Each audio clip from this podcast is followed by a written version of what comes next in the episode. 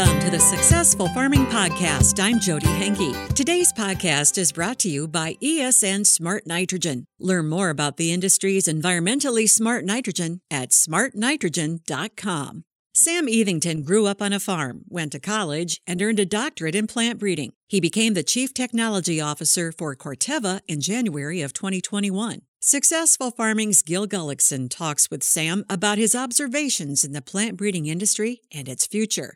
I know you're from uh, Illinois farm. Could you give me a little background on where you grew up? West Central Illinois. So if you kind of take the Galesburg, Peoria, Macomb sort of triangle in that part of the state, we're sort of in the middle. So Fulton County is the county we're in. Little town of Ellisville and Avon Avon's where I went to school at. So family farm actually, uh, there's four brothers and we are the sixth generation on the family farm. Two of my brothers still farm today in the operation. My mom's still on the on the family farm, so that's kind of cool.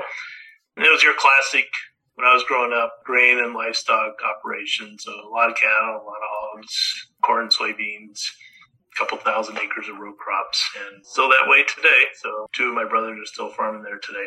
What uh, prompted you to uh, go to the University of Illinois and pursue agronomy and later on plant breeding? So my parents were pretty adamant for us kids to go to college and get a degree, and, and I enjoyed sort of the plant side of it. So agronomy was a nice natural fit to learn more about how to do you know the agronomics to produce a crop. And, and my dad was a, a seed dealer for a long time, and so you're always kind of associated with the seed part and the different hybrids and varieties. And, and so it's kind of cool to figure out what those were like. And so uh, I went to school and actually my intention was to come home and farm. But, you know, at the time it was economics weren't the best to come back on the farm. The farm probably wasn't big enough for, you know, my dad was still farming. One of my older brothers was farming and would have taken quite a bit of expansion and not sure the family was up to that. So I started doing some internships, and one of them was with uh, a seed company, and had the opportunity to learn about what a plant breeder does and the, the variation that's in plants and how they manipulate it, and really said, "Wow, this is this is cool. This is like cool science, and could relate to it on the family farm because it was so impactful for us with the specific hybrids and varieties we grew and what they how they performed." So I opted to go to graduate school. Uh, plant breeders there kind of talked me into it, and and I had the simple goal of, well, I'd love to help create some corn hybrids that you know we could plant on our family farm. Right? I thought that'd be pretty cool. That you know to help develop a hybrid and then actually have your your dad and your brothers actually grow it. Be kind of a neat connection. So that's what got me into graduate school and uh, plant breeding and genetics, and kind of went from there. You know, compared to when you started versus where it is now, how has plant breeding changed? I mean, what was the technology back then versus what it is now?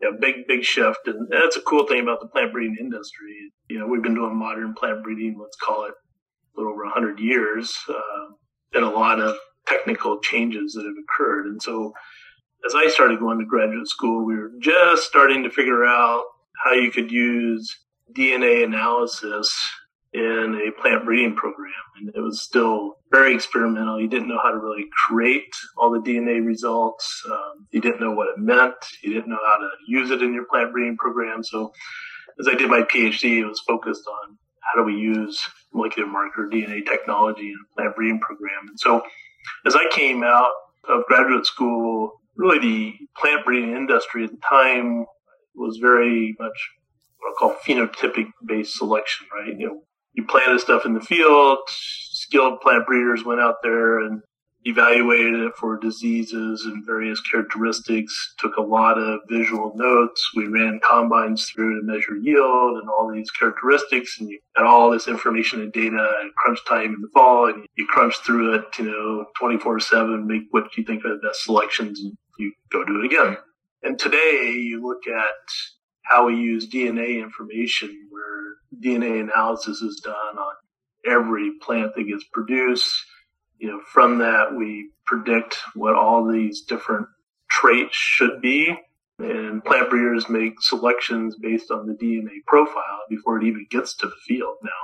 Right? We still take everything to the field to confirm and really test it, but you do a lot more in a laboratory than you do out in the field. And now, instead of plant breeders and people walking through the field collecting data, we have drones flying over the fields collecting all the data. And it's higher quality and a lot easier to get and a lot more characteristics. So, and then the last one that's really quite different for me is it was a lot of hand labor, process seed, get all the seed ready. And we would ride on the back of the planters, you know, dumping seeds if you've ever done that or seen that, right?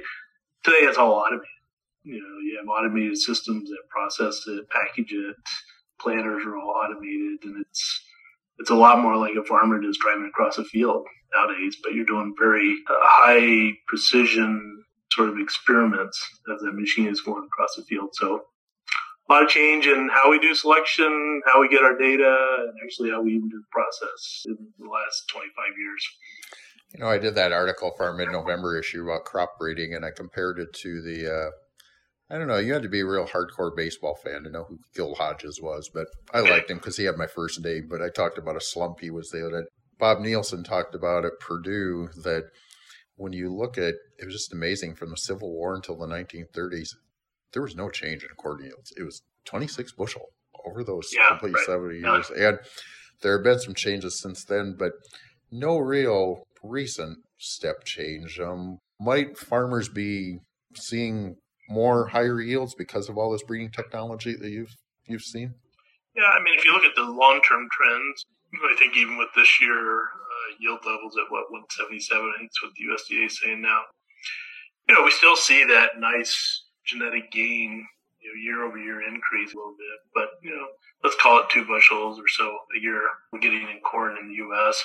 Now, in the early years, uh, it was a little faster because the transformation from open pollinated to hybrid crops was so dramatic. It made it a little bit higher increase, smaller base that you're working off of base yield. But uh, we, yeah, we continue to see that, and I think what that is a function of, and you see this in systems that are under selection. It doesn't matter if it's plants or animals or insects, whatever it is. The longer you do selection, the harder and harder it gets to keep getting a response to that selection, right? And the technology that companies have brought into plant breeding that we talked about have enabled you know plant breeders to continue to make that genetic gain in a system that's probably uh, getting tougher and tougher to do that on, right? we know the yield potential of this crop is still way off the charts.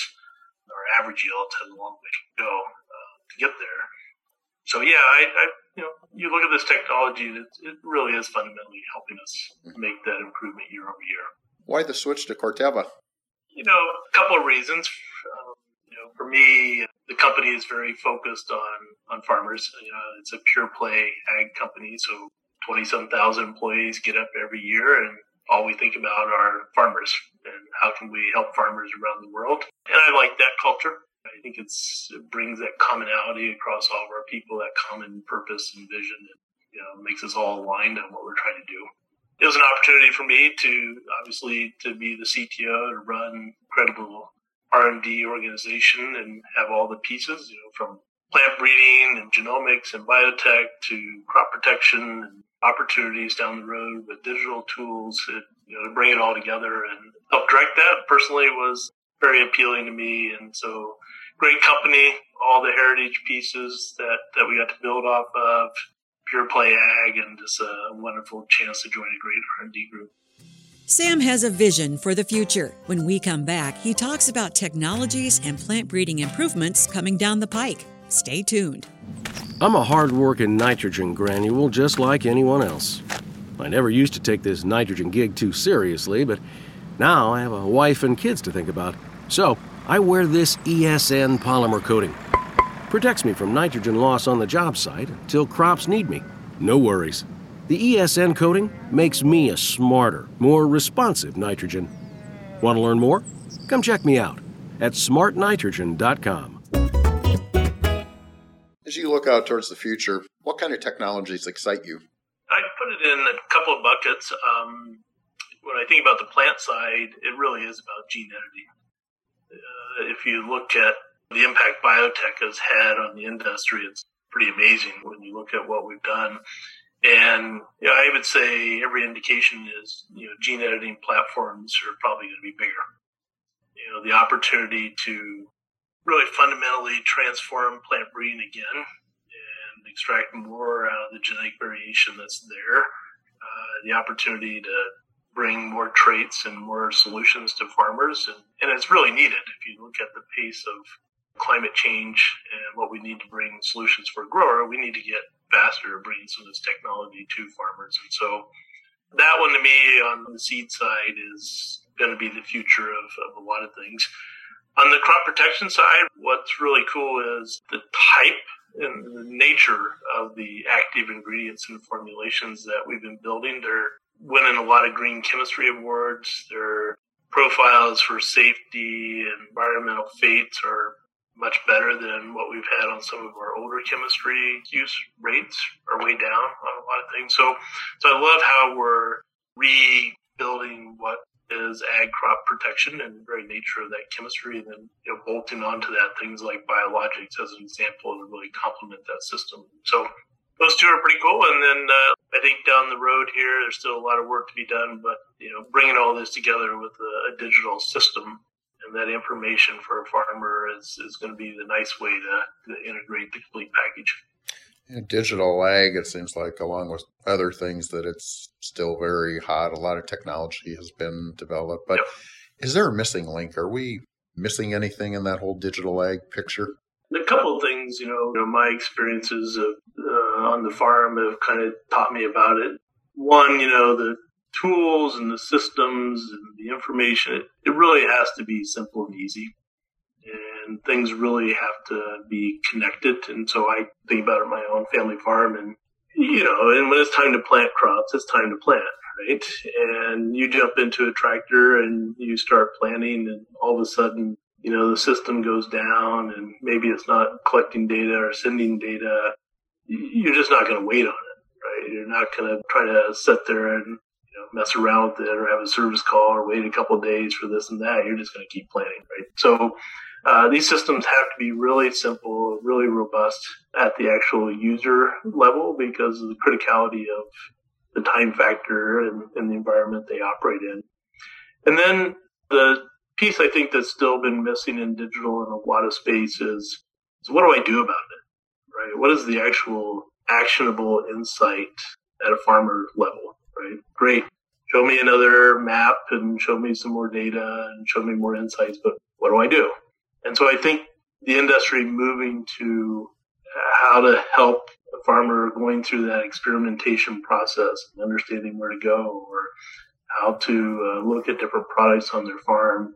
You know, I think we have a role in the industry to help facilitate that conversation and, you know, where do you go with this stuff? And so those are the two on the bookends. I'd say as an industry, we do more at, uh, and if we continue to do more at that, I, I, think the system continues to bring value to farmers. You know, I was uh, reading a column you wrote a couple of years ago for your previous employer about limitations of digital ag, and there was one story about. Uh, I think you looked at split planting rates and I think you were comparing two hybrids anyway, mm. and one of yep. them it, it, seemed like the uh, analysis by Digital Ag it just wasn't what was expected. Are, are there any limitations right. to Digital Ag? Yeah, I know the article you're talking about, and basically the premise was it comes back to what's the question you're trying to ask, and then how do you test that question on a farming operation. So in the research world, right, we're all used to we understand our hypothesis and we have very clear experimental designs and how we go execute those experiments. And you try to control for all your variability and confounding factors to be able to answer you know the hypothesis that, that you're testing. And so you know if a farmer is wanting to understand should i plant hybrid a or hybrid b how they do that testing on their farm is really important to make sure they get the right answer about what's real versus what's an artifact. And so I'll share an example of what my dad always used to do. My dad knew the farms really well. He knew which ones yielded well and which ones didn't, and which parts of what field typically was lower yielding than other parts of the field. And as seed companies would come and new salespeople would show up and say, Hey, we'd like you to try this hybrid. It's a great new hybrid. And maybe my dad was interested, maybe not. But he always put them in the worst fields and the worst parts of the fields. and, and so he never had a chance to be successful because he had basically stacked the game against that salesperson because maybe he just wanted free seed or maybe he didn't care, right? And so I think that's really an important part as we look at, you know, how to evaluate this stuff on the farm. And, and a lot of things that, you know, I was trying to point out in that article was uh, there's a lot of companies out there doing stuff and they'll tell you they've done data science on your data. And sometimes that leaves the impression that, well, this must be valid.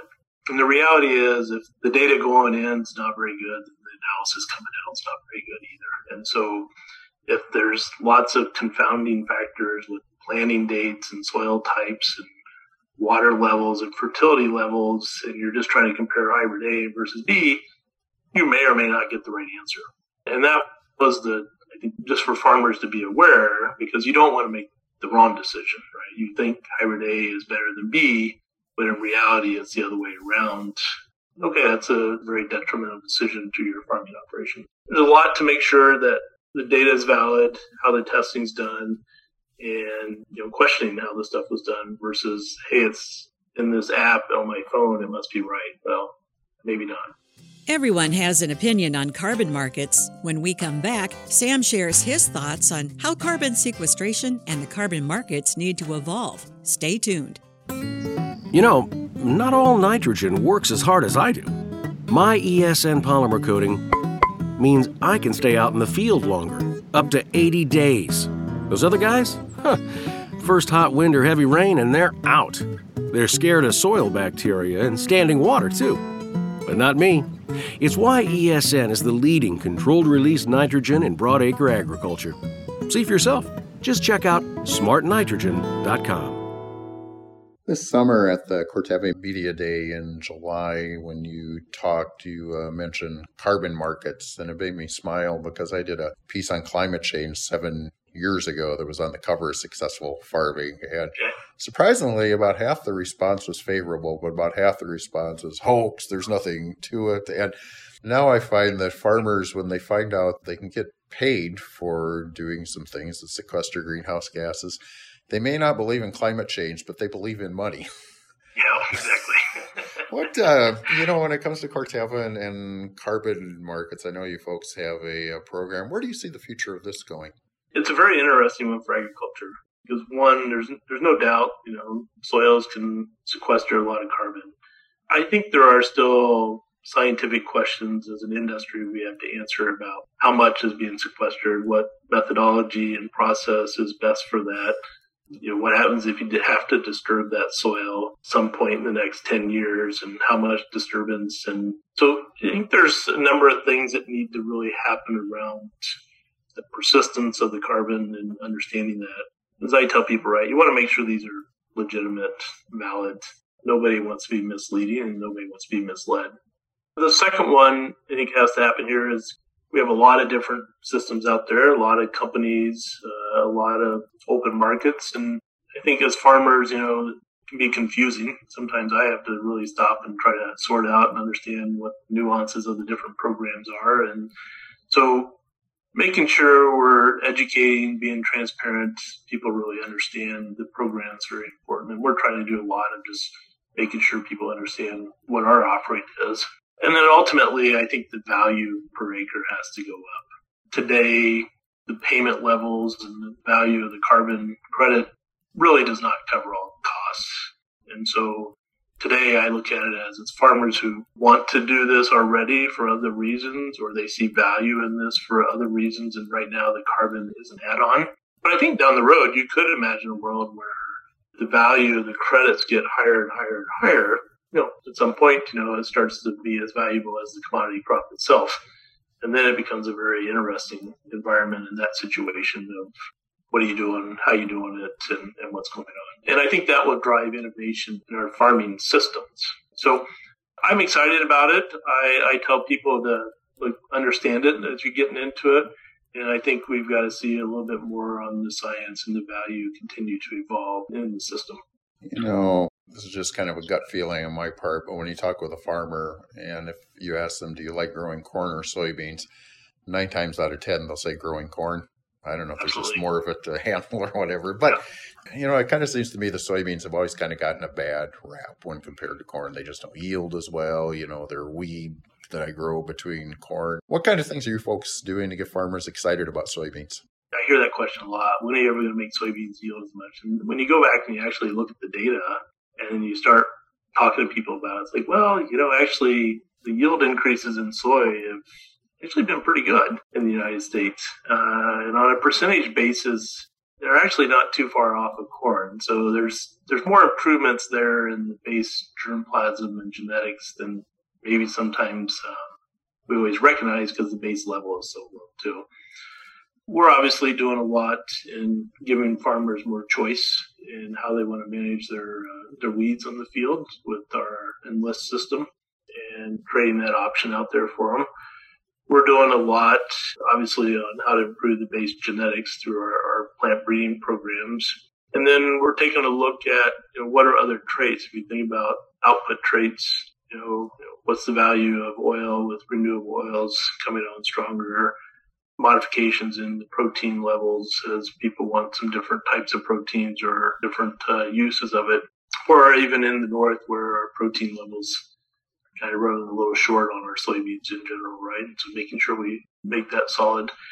And then it's a lot of a lot of stuff in soybeans around disease tolerance. I mean, there's a lot of things that like to damage soybeans. So we're doing a lot of work on really making sure the disease resistance is where it needs to be.